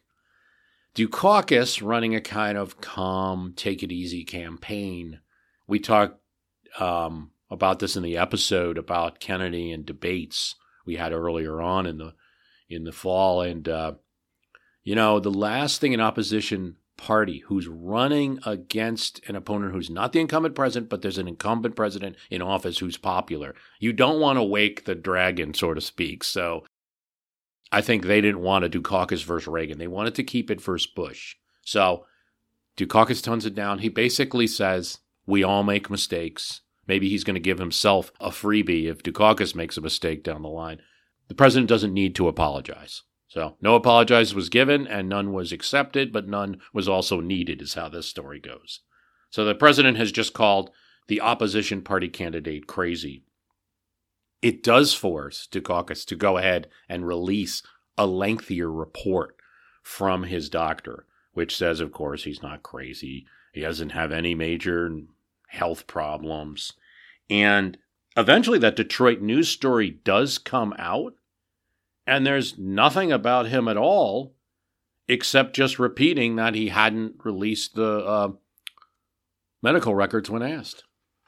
This non story becomes a real event. In fact, Dukakis thinks that it was responsible for at least eight an eight point drop in polls. You don't lose eight points in a week for nothing, he would say later about this. And it leads to an Evans and Novak, which is kind of like the second day story of all the Democrats are saying he's not handling this well. you know, this shouldn't have uh, gotten as far as it did. The Orlando Sentinel joked about the phantom physi- the phantom psychiatrists trailing as badly as they are, and at this time the Bush campaign was trailing. All they have are negatives. Atwater had done this in the past to a political opponent. So the Sentinel pointed that out. Tom Turnipseed in South Carolina created just this unfounded shock therapy story that had no basis in anything other than maybe somebody was remembering about the Eagleton crisis in 1972 with McGovern's running mate. And so out of thin air, this stuff comes in. Medical records would be an issue, surprisingly, for Bill Clinton as president running for his reelection in 1996. He's running against a 73 year old opponent, Bob Dole, and he's 50. I mean, you would think that uh, Dole would be the one with a medical issue in the campaign, but Dole, because of his age, did release his records in a report. He saw that coming. And then he said, well, now it's Clinton's turn. Dole's campaign asks, why won't the President of the United States provide a full accounting of his medical history and records? The Dole campaign says partial disclosure is no disclosure, as the Clintons' White House has proven time and again. And Dole goes on 60 Minutes and asks for it after Clinton won't release more. I've released mine. Why hasn't he released his? They weren't worried about Clinton's physical strength, of course. What they were hoping is to get the topic on is Clinton using drugs? Clinton stuck to the White House physician letter that had already been released, and it didn't become a huge issue. He won the race. These unsettling rumors that end up in campaigns, though obviously promoted by one side, do have a long history. I mean, perhaps it's because Americans are skeptical of politicians anyway, or perhaps it's because the press wants to scoop or wants to make the campaign more exciting for readers. I could see newspaper reporters saying, I have no idea if Dukakis is crazy, but what if he is? And what if the New York Times confirms it before me? No more than speculation. But it does. But there is the possibility that maybe Atwater sent it out into the rumorverse in the hope that reporters might land not on Mike Dukakis, but on Kitty Dukakis and her well known alcohol problems, which she disclosed during the campaign, but actually continued long after the election of 88. It's not known. Susan Estrich, Dukakis's campaign manager, wrote in 2004 that when she saw some of the John Kerry Swift boat attacks coming, people who had said they served with John Kerry but weren't actually serving with John Kerry, she said, I've seen this movie before. Allegations come out, you don't respond, and we see how it goes. Of course, there's some of that that went Bush's way. The very common assertions of cocaine use um, about George W. Bush made all the time, various websites. The Larry Flynt talk of an abortion Bush had for a girlfriend in the early 1970s that and saying constantly that he knew the girl, could prove it. He managed to get on a few seconds on the end of Crossfire, CNN about it, unchallenged. I knew the girl, I can prove it, but doesn't. These didn't stick as well as Swiftboat. Now, Dan Rather's presentation of the Killian documents is another example where documents were allegedly made from Bush's commander in the Texas Air National Guard the documents authenticity were in question. It turns out some of the uh, CBS's own sources were not really as ironclad in approving those documents. And some of them say that doesn't really look like these kind of zeitgeist rumors aren't new at all. Just confirming things that you already know or pretending to have confirmation of what you already know. When Andrew Jackson, now president in 1832, is getting into his reelection, at the same time, he's operated on to finally have a bullet removed from his shoulder, one that he received from Senator Thomas Hart Benton in a duel. It was a field day for his opponents. The duel was in 1813. This is 1832. Yet, for the Whig press, this was an indication. And, and you know, as they're running Henry Clay against him, it was just an indication of how disgusting this man was. He was a brawler, And now the president is in a sling. And again, it's like the sling is a fact. He's walking around with a sling. Anyone in Washington City is going to see that. And that he was a dueler is also a fact. But combining those two things to take an 1813 duel and turn it into an 1832 president, um, still a very uh, brawling man, is is is the magic of the opposition press. A Jackson supporter did the natural thing, Oppo research, and found a story about his opponent, Henry Clay, who also got into duels. And at one time, he was hurt so badly in a duel that he had to be taken to a friend's house. The Jackson supporter wrote, He was treated with tenderness and courtesy by his friend and his friend's wife and family. But what did Henry Clay do while recuperating? He plays cards and he ends up winning a large sum of money from his kind host. Maybe Jackson is a brawler, but Clay is a gambler, an ingrate, and still a brawler. Calvin Coolidge dealt with a political opponent, probably his toughest during his time as president, but it wasn't John Davis or Robert La Follette who were on the ballot as his opponents in 1924 when he ran for reelection. It was Gifford Pinchot, the governor of Pennsylvania, a friend of, at this time deceased, Theodore Roosevelt, and former head of the National Forest Service, a conservationist that was featured in Ken Burns' uh, National Parks documentary, if you've watched that. But now in the 1920s, Pinchot had another cause prohibition. He won his governorship of Pennsylvania in a three way race, with the Dries solidly behind him. He balanced the budget. He got the admiration of progressives. Coolidge was president and would be up in 1924. But Coolidge got the presidency because he was Harding's vice president. And more than that, he wasn't well respected in Washington. Senators hadn't really known him as vice president.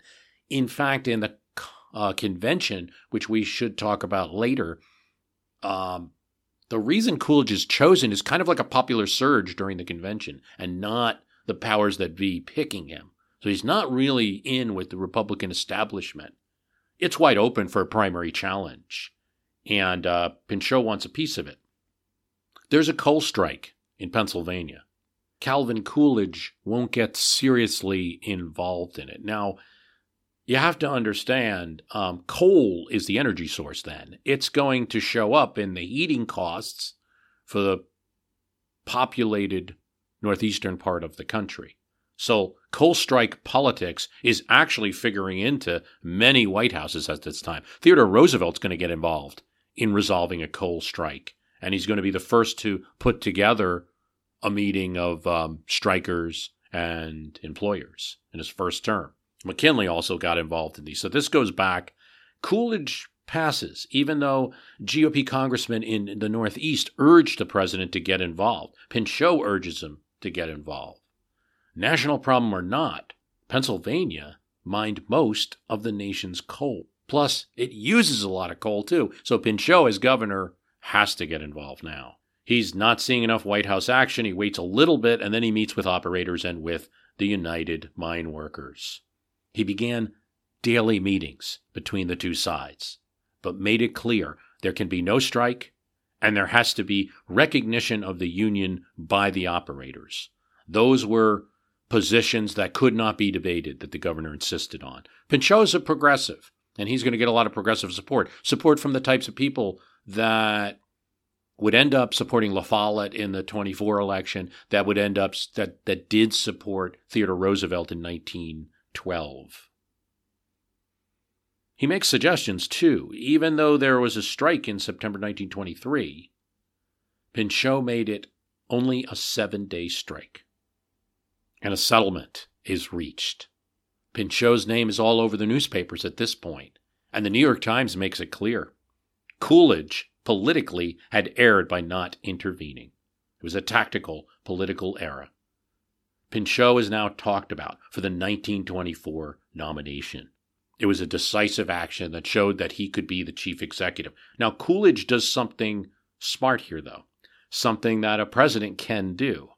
Kill him with praise and take credit. Coolidge says, Congratulations to solving this very difficult situation in which I invited your cooperation. Some of the press gets word that this telegram is sent, but Pinchot doesn't release the telegraph to the press.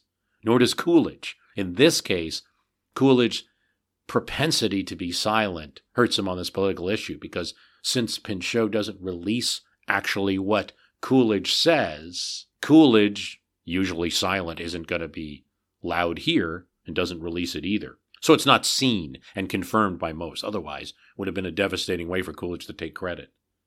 Progressives are excited. Albert Beveridge, who's Theodore Roosevelt's friend in Congress in the past, uh, telegraphs congratulations. Progressives are thrilled, are not thrilled with Harding. They're less thrilled with Coolidge, just who just seemed to be continuing Harding's administration. Pinchot has another issue to run on. Here's what uh, Time magazine says at the time. Mr. Pinchot, whose whose head hives a very busy presidential bee, knows prohibition is an issue with a silver lining. Mr. Coolidge is undoubtedly dry. Mr. Pinchot is therefore more dry, and he hoped to follow the church people to the nomination. He had to be careful, though, attacking a Republican president. So he goes to the Citizenship Council of Churches and says, well, the president needs to take personal enforcement of prohibition. You know, in other words, it's not criticizing Coolidge directly, it's almost saying, You're so good at this job, you need to attend to this matter. But at the same time, it is a criticism. If the president was involved, there wouldn't be so much flouting of the law, Pinchot says. To this group, on this issue, it's as bad as a television negative attack ad is now. At a governor's association meeting, too, he gets his fellow governors to ask the federal government to exercise its full power enforcing prohibition. The states, they say, are powerless. When Coolidge speaks to governors, Pinchot is listening, but then tells the press after the speech that he wasn't specific enough on what he'd do on enforcement. Coolidge needed to take specific steps with manufacturers and with law enforcement that he wasn't naming. Coolidge never takes Pinchot's bait, though. He stays silent Cal. He's for limited government, and that means let states enforce, with help from us, but not a top down federal effort. He does increase Coast Guard funding to fight rum running. This is where Pinchot is riding on some never stated rumors that Coolidge is a secret wet, a supporter of free sale of alcohol. See, Coolidge did have breweries in his old state Senate district, and those breweries supported his initial campaigns. Treasury Secretary Andrew Mellon, as well, was known to hate prohibition. And he's Treasury Secretary. It's his department, partially, that's enforcing this. He did the minimum. Coolidge really kept discussion of all issues to a minimum. But on prohibition, basically what he would say is Congress passed Volstead. I support it, referring to the act that enabled uh, prohibition by Congress. But he also was on record saying any law that inspired lawlessness is bad law. So if, if you're reading the press, Winter 23, Winter 24, there's a real possibility that Coolidge has a serious primary opponent. But in the end, Pinchot was trapped up. In the end, Pinchot gets tripped up not on the prohibition issue, which is working for him, but on the coal strike. He had resolved that coal strike and got the initial praise, and then prices go up because employers decide, yes, we'll raise, we'll raise union wages slightly, but we're passing it on to consumers. So prices go up, and consumers start feeling it. And Pinchot is widely blamed. Now he turns to what else? To try to get Coolidge to help intervene with the miners to not keep you know, to keep those prices down. Coolidge will not. As the nation observed, Pinchot received credit for breaking the strike, but Coolidge got the benefit of the tranquility that resulted from it, and Pinchot's presidential prospects quickly faded. There is a prohibitionist party that runs against Coolidge. Even even if the country is under prohibition, there's a desire for more enforcement by these people. Gets 55,000 votes, but Coolidge gets 15 million and wins the election. It's worth noting about that Prohibition Party because it's it's something we don't think about much, but it was a uh, third or fourth or fifth party for many elections and had some effects. Uh, Prohibition's party, the Prohibition Party starts in 1869 and does have a long history of being a bit of a drag on Republicans in the 19th century. Probably the most effective year for them was 1884 when they run John St. John, the former governor of Kansas.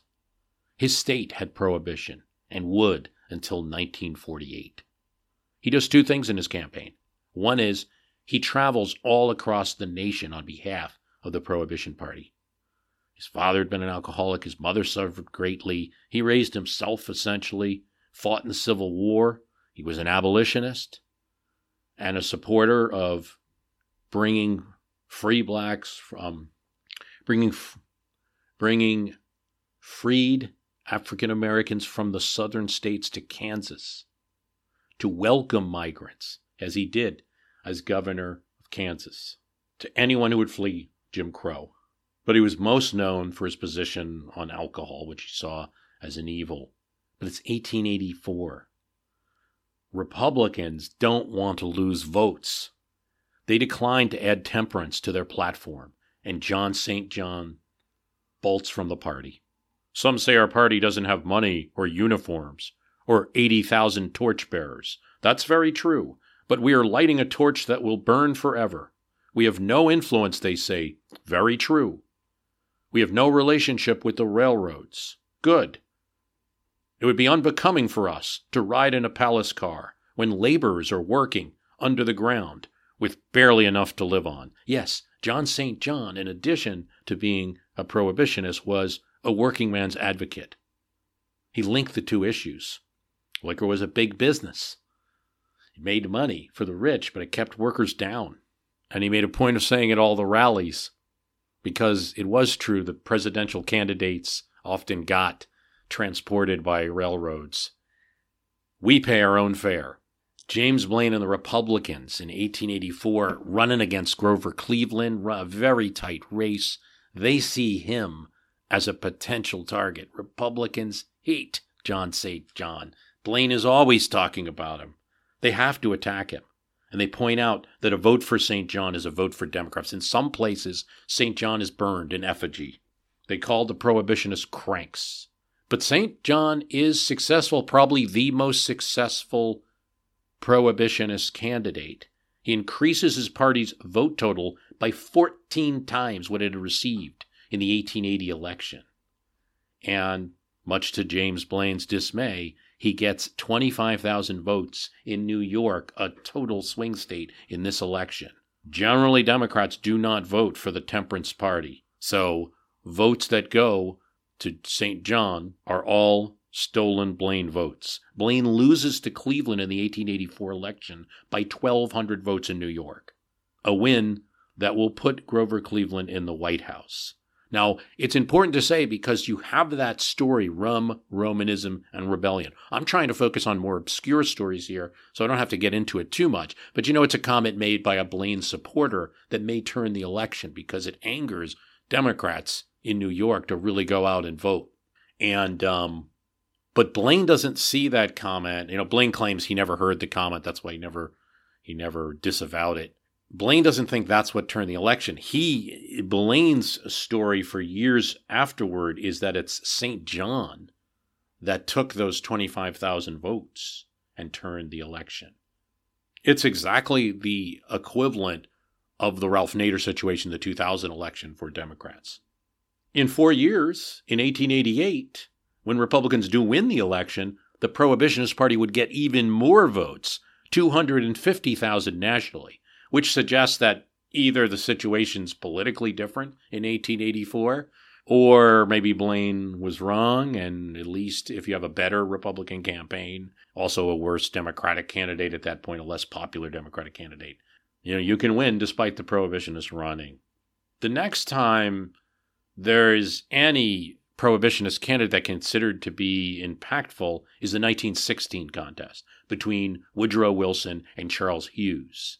In California, the margin is 3,700 votes. The Prohibition Party gets 25,000. In New Hampshire, Wilson wins by 56 votes, and Prohibition gets 303. Those 17 electoral votes added to Hughes instead of Wilson would have made 1916 instead of 277 Wilson, it would be 260 Wilson and 271 Hughes. Puts Hughes in the White House. It's hard to blame the prohibitionists, really, and that's not the major reason for 1916. You you have many forces operating there because prohibitionists throughout the turn of the century are going to get you know about 200,000 or so votes in each of these elections, building off St. John's 1884 result. Even in 1920, after the Prohibition Amendment is ratified, they get 185,000 votes. But passing Prohibition does help. The Prohibition Party will go down to 20,000 in 1928. The party still exists, by the way, in various forms.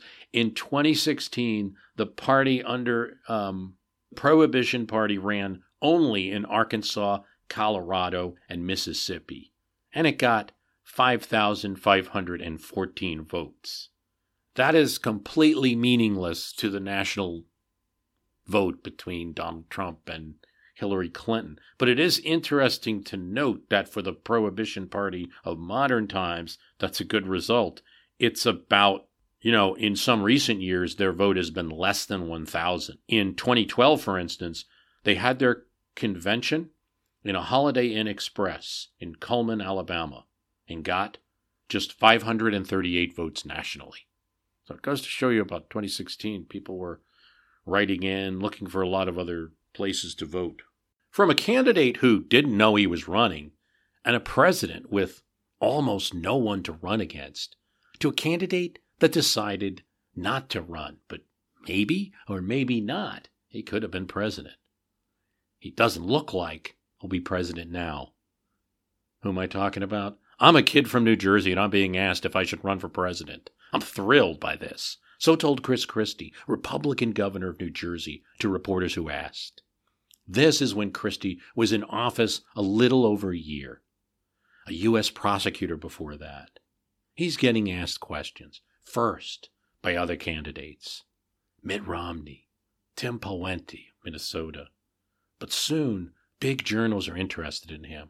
He's the GOP leader of a blue state in 2012. Yeah, he had just been elected governor in 2010, but the talk got serious. More serious than I think most know. Most people just think, you know, it's pretty much Mitt Romney's nomination to have. Christie freezes New Jersey. This means that he, as a governor, tells New Jersey based GOP donors not to donate to other people yet. Um, this is just kind of one of those insider things, and I don't believe it's perfect and works in every case, but you have to remember the big donors, what are they donating for, right? You want to be influential with politicians, at least have their ear, um, or at least just be seen as a big supporter of the party. So the governor's telling you, if a state is telling you to do something, you're going to tend to, to listen at least for a time. A group of Iowans come to Trenton to visit Christie. You know, please, we don't have anyone that can beat Obama. He listens, he thanks them, he doesn't say anything. Christie tells reporters, I'm not interested. That's a no. But it's not. Not interested is not a true no. And he keeps doing things like this. He keeps saying that he's trapped up in a semantic game with the reporters. Like, what do I have to do? Commit suicide, he says at one point, to tell you I'm not interested. But he, he never, he, he, there's certain words that he doesn't use. And one of them's like, I am not running for president, like no matter what, and all that. He never says that. He was fighting with his state legislature. It's controlled by Democrats over the budget. But according to the book Double Down, and these are the same guys that wrote um, Game Change in 2008 good insider books, interviewing a lot of staffers. Um, it says it goes a lot farther than that. I think it goes a lot farther than the 2012 Christie flirtation goes a lot farther. Kenneth Langone, billionaire behind the Home Depot, and his friends, other billionaires that listen to him, expressly want Christie to make a run. They'll do everything. He's not going to have to worry about money. Christie's wife, Mary Pat, is against him running for president, but when that fundraising obstacle is removed. She's much more supportive of Fox News, Roger Ailes, Rupert Murdoch. Make a point of airing a speech. Intermediaries are saying you're going to get great coverage on Fox News, which for Republicans is gold. September 4th, Christie makes a speech from the Reagan Library, and it's carried on Fox News to much acclaim. Um, big names, including Henry Kissinger, say, you know, he'd make a great president. Barbara Bush calls Mary Pat Christie and says, Don't worry, the White House is a great place for families. You needn't worry. In fact, it's pretty clear where the Bush family's going, you know, now out of office, where they're going in 2012. Karl Rove calls, counters every argument that Chris Christie has. Worried about your state? Worried about leaving and campaigning for president? Clinton did it in 92. George W. Bush did it in 2000. Perry, governor of Texas, doing it right now in 2012. Christie wasn't sure he could be president, wasn't sure he was ready. Rove answers, the guy that we have now isn't ready. Finally, he gets the call from W. And Christie and W talk for 45 minutes, about which we don't have that. So what happened? Um, to hear Double Down tell it, and everything that Christie said about 2012, is that it was a personal decision, gut decision. Maybe he's driving in a car and just says no. So when Mitt Romney goes to see Christie and thinks it's going to be another, like, what's your timetable type discussion, he's shocked when Christie says, Mitt, I'm backing you and I'm releasing my donors and endorsing you tomorrow. Why'd he do it? Double Down Book suggests that he just wasn't ready. He felt like there was more of New Jersey to run. This was, he'd only done two years as governor. Um, but I don't know. And we know more now than they even knew when they were writing the Double Down book. Um, one thing we know is that Christie would run in 2016.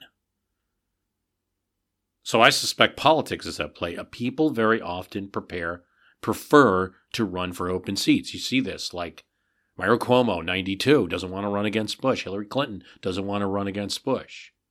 I think Christie's the same way. He's like, this is, I'm running up against uh, incumbent president. You know, of course, he doesn't see what's coming his way, which is the New Jersey Bridgegate scandal. It's going to really destroy his chances and make his 2016 run like ridiculous. Uh, by the way, maybe Bridgegate paved the way for Trump. It's it's amazing how things work. The point of all of this is seize the day in politics. That was always the Kennedy way. Um, obviously, Obama followed that. In the 22 in the 2012 election, it would turn out that Mitt Romney would be the candidate, pretty easily winning the nomination. Obama and Christie have a moment when they tour New Jersey after Hurricane Sandy it may have boosted the presidential campaign of Obama in that year, you know, or maybe it really didn't, because a lot of the predictors were wrong about how easy that election would be for President Obama. Most said it would be difficult, and it was a pretty quick election night. Um, but uh, Christie goes out to walk the beach with Obama to see Hurricane Sandy damage. Christie insists that he did the right thing. I'm the governor of the state. And what did you want me to do? Something clever like wearing a Romney t shirt? I wasn't going to do that. He's the president. You know, it might have helped him a bit, but that's the fault of the hurricane, not the governor. For his part, Mitt Romney has always said the same thing, and Mitt Romney says the same to Christie. You did the right thing. You're the governor. You have to be the governor. Didn't hurt me. Many felt it did. And then there's even one of these little mumbling rumors that appear over the even an event that's on TV. So we think these things are only part of like 19th century, um, you know, pulp press, right? Little invented rumors. But even an event that's televised that you can verify, a rumor develops that gets into the 2016 cycle that Christie hugged Obama during this meeting. And actually, it was a handshake. Greta Van Susteren, then with Fox News, has to confirm this with reviewing the videotape. It becomes a story. Christie said, I hug everybody. And in fact, I probably upset Obama because I didn't hug him. You know, I'll make a rare political observation here. Um, Christie and I don't see to eye, eye to eye on politics. I wouldn't be, you know, for him as issues. And some political theater that he engaged in, you know, yelling at teachers and principals and, and things like that, especially early on in his governorship. I, I didn't like it. I do think that he had the he had the um, maybe not the presidential gravitas, but he had the kind of uh, a working mold where if it was cultivated and better disciplined, um, some elements were there. You know, like for instance, like right now in the 2020 atmosphere of politics, I think absolutely a governor who's a Republican would not invite um, an Obama Democrat to their state or wouldn't walk with them. You know, I think he had a a better sense of what correct calls to make. Was it presidential? Mm, maybe the embryonic form of it, but his furtive 2012 campaign will just be one of those what ifs. About helping rivals. In 1884, they asked Roscoe Conkling, former senator, senator and Republican boss from New York, who hated James G. Blaine more than he hated anyone. But Blaine was now the Republican nominee. Then they asked Conkling, Now that Blaine's received the nomination of your party, will you work for him? Gentlemen, he told the reporters, you are misinformed. I stopped practicing criminal law years ago. I want to thank you for listening. I hope you enjoyed these. If you stayed with me, well, I thank you a lot. You are a superior listener to My History Can Beat Up Your Politics. Think about we have the Patreon site. So the Patreon is simply the letters of My History Can Beat Up Your Politics. It's patreon.com slash MHCBUYP. Check it out. And uh, if you can support the program, great. If not, you know, tell someone about the program. Give us a review.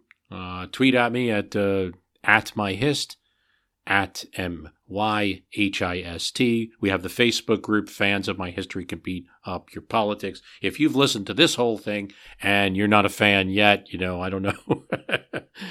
um, but anyway, um, thanks for listening.